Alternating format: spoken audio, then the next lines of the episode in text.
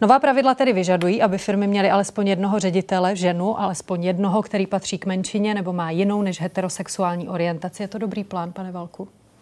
Tak jestli to chápu správně, Nasdaq je soukromá firma. Ta se rozhodla přijmout uh, nová pravidla, pravidla, které reflektují to, jak americká společnost vypadá. A, tam, uh, a co si budeme povídat, 90% pracovní síly v Americe nejsou uh, bílí, postarší heterosexuální muži, ale tato skupina dominuje v bordech těchto firm. Takže oni se rozhodli urychlit uh, tu změnu, tu změnu k dobrému, protože já věřím tomu, že to je změna k dobrému. A čísla ukazují také, že ta změna pro ty firmy je prospěšná. Že firmy, které mají různorodé bordy, tak jsou na tom lépe finančně, mají loajálnější pracovní sílu. To se ještě podrobněji určitě dostaneme, pane Nachere, je to dobrý plán? Ne, za, mě, za mě absolutně ne, protože my opouštíme úplně tu nejzákladnější e, přirozenou věc, to je, že na těch pracovních místech mají být lidé na základě nějaké kvalifikace, nějakých schopností, nikoliv na základě toho, jakou mají sexuální orientaci, nebo jakou mají barvu pleti, nebo jaké mají pohlaví. A kde je psáno, že takový člověk nemůže mít i odpovídající znalost? Ale může, může mít. Ale přece není možné, aby někdo eh, jenom proto, právě jenom proto, že je součást nějaké menšiny, eh, tak měl to, tak měl to místo. To přece vůbec nedává logiku a já si dokonce myslím, že v důsledku to vyvolá opačný efekt a naopak větší e, vzájemnou nevraživost a nenávist. E, to znamená taková ta pozitivní diskriminace, vždycky tam je to slovo diskriminace. To znamená, když tam oni budou uměle v rámci diverzit, a já to, jestli se k tomu dostaneme, nevím, kolik máme dneska času, dost. tak máme dost času, tak já jsem si nechal vyprávět příběhy eh, od svých kolegů, různých kamarádů, kteří pracují v nadnárodních společnostech, kde už funguje třeba manažer nebo manažerka pro diverzitu. A to jsou prostě šílené příběhy, které já slyším, kde už se úplně už nejde o to, jestli ten člověk je kvalitní nebo není, ale jestli je součástí nějaké menšiny. Já si myslím, že to prostě za mě v pořádku obecně e, není. A jak je vidět, třeba, když se podíváme. Dobře, pane Nachere, to mi stačí. Pane Valku, e, dostaneme se k tomu všechno, všemu podrobně. Opačný efekt, větší vzájemná nevyraživost mezi lidmi. Toho se nebojíte, že by něco podobného tento krok vyvolal? Jak jsem řekl, Nasdaq je podle mě soukromá firma a oni to dělají kvůli biznesu. Ta různorodost je dobrá pro biznes business. A, a to, to nevyvrátíte. Tento a, argument nepřipustíte, pane Nachere?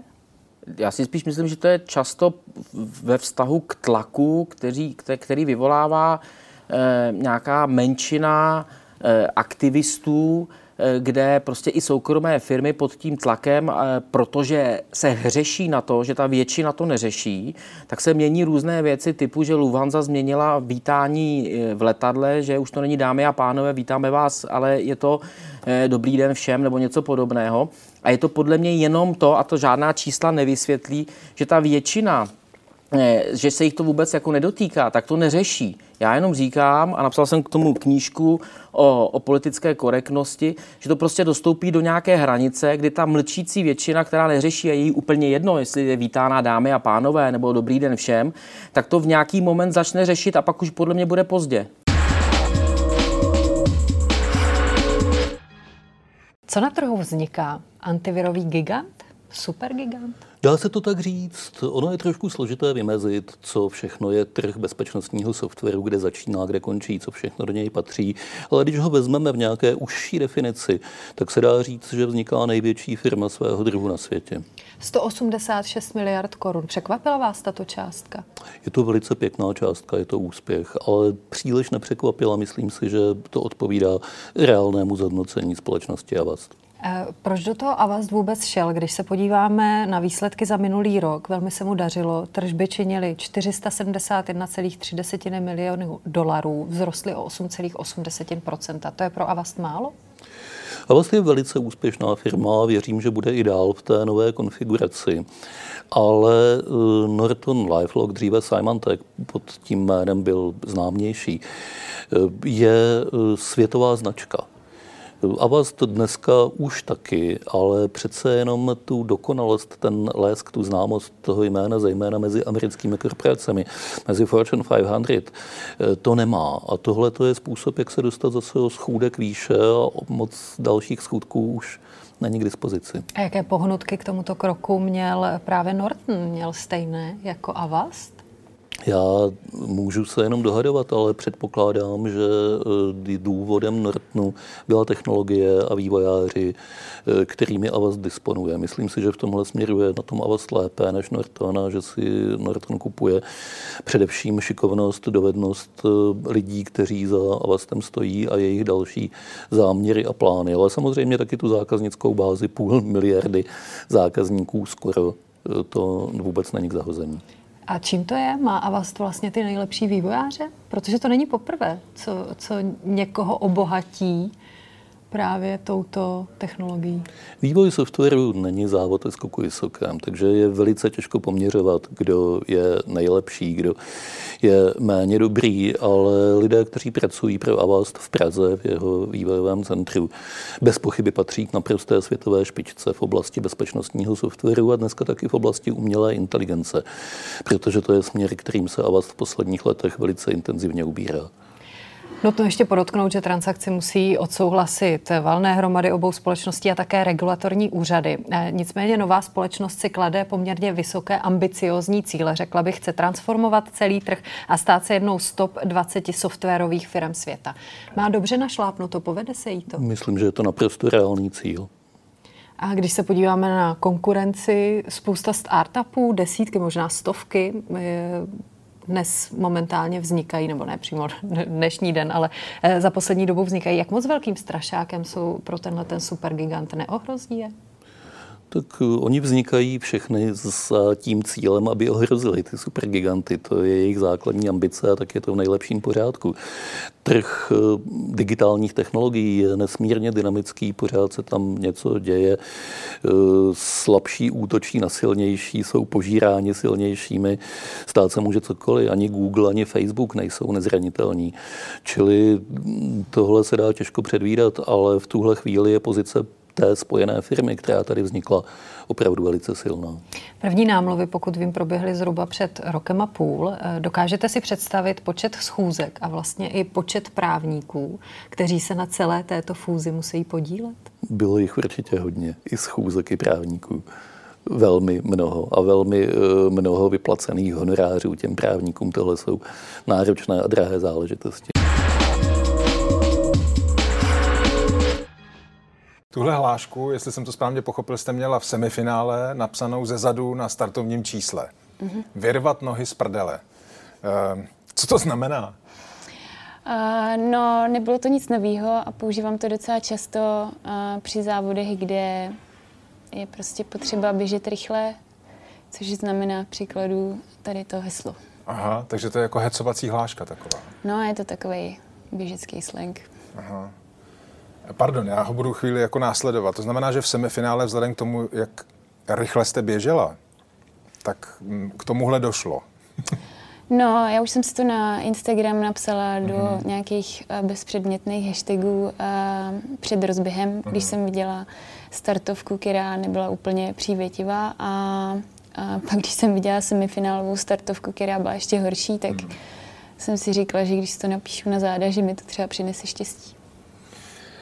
A to znamená, že ve finále, kde teď mi opravdu běžela jste ve finále o 10 vteřin pomaleji vlastně jo. než v semifinále. Tam mi došly nohy, no. Jo, tak tam jste si ty nohy nevyrvala. tam, tam už nebylo co vyrvat. 1500 ehm, metrů teda umíte vlastně zaběhnout po semifinále v Tokiu za 4 minuty, 1 vteřinu a 23 setin. Hmm, co ta čísla pro vás teď znamenají? Mm, No něco neskutečného, nebo nikdy jsem nevěřila, že bych mohla dát český rekord právě na 15 metrů. Hmm, jak se s tím dá pracovat do budoucna? Protože s kariérou sportovní nekončíte, teda mhm. pokud vy ne, ne. Rozhodně ne. To znamená, že byste si teď nastavila de facto hrozně vysokou laťku.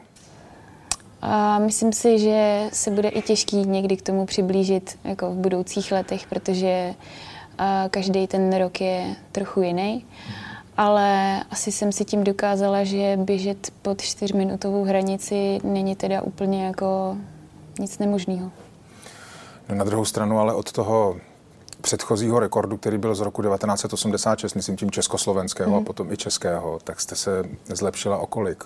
O, o málo. Myslím, že... O necelou vteřinu. Jo, jo. O necelou vteřinu. Bylo to 0,1 něco. No a to znamená, že jako stáhnout to o víc než vteřinu pod čtyři minuty, na to se cítíte? Uh, cítím, protože ta podzimní příprava byla trošku jináčí než, uh, než jiný roky.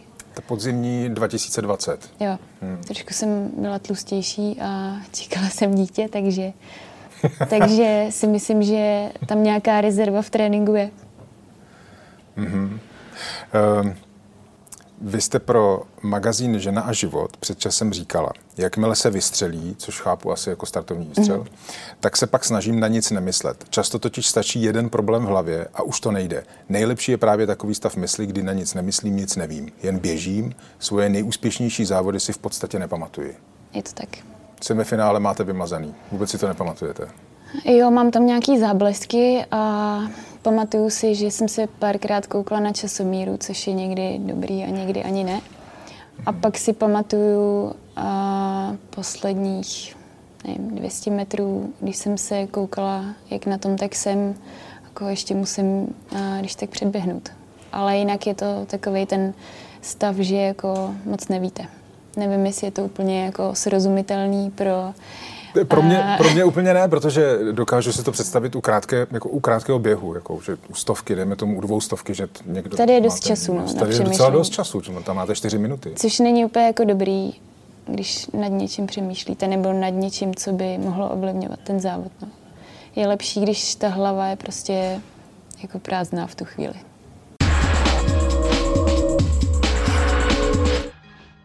A nikdy jste si nezažil honbu za lajkama, honbu za tím, aby vás lidé sledovali, byl jste populární? Protože teď momentálně na Instagramu máte, pokud tuším, 174 tisíc sledujících.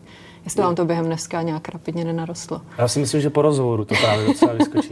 ne, uh, Podívejte, samozřejmě, já když jsem si zakládal uh, Instagram, tak uh, nebudu lhát. Samozřejmě nějakým způsobem jsem to řešil, bylo to pro mě něco, uh, něco nového, ale myslím, že velice rychle jsem vystřízlivěl a uh, nejsem člověk, který tam sází něco každý den.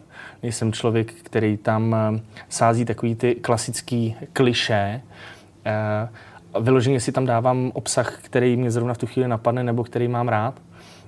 Uh, a rozhodně se nestotožňuju s těma influencerama dnešníma. To číslo, který tam v tuhle chvíli mám, eh, to vyskočilo na základě toho, že jsem eh, si myslím něco, něco dokázal, nebo ten hlavní jako skok byl po tom zápase v oktagonu. Tam to vyskočilo hrozně moc. Můžu jí zabít? Samozřejmě. My vám budeme vděční, ona nám sem lítá furt. to je mrcha. šlo o mouchu, jenom aby se... Já myslím, že to viděli. Jo. Jako, jestli, tak většinou je to takovýhle záběr. Já, ne, já doufám, to, že, jo, že ten záběr teda seděl, aby jsme věděli, o kom jsme se tady bavili, koho jsme chtěli zabít, teda vy. No, eh, filmovým hrdinům, které se Štěpánem Kozubem hrajete, se na základě nepovedeného videa zhroutí. Sláva, chodím, hejty, hledají se, nevědí, jak dál. Měl jste s něčím takovým problém i vy? S hejty? Uh, jo, tak uh, těch uh, lidí nepřejících na těch sociálních sítí a, a, a vlastně ten prostor pro tu anonymitu jim dodává tu, um, jak, bych to, jak bych to definoval, tu, tu sílu a, a, a to, že se do něčeho takového můžu pustit. Já jsem se samozřejmě s hejtry nějakým způsobem setkal několikrát. Dřív jsem to hodně řešil, mrzelo mě to, pak jsem pochopil, že prostě se hod nemůžu zavděčit úplně všem a že se ne všem budu líbit.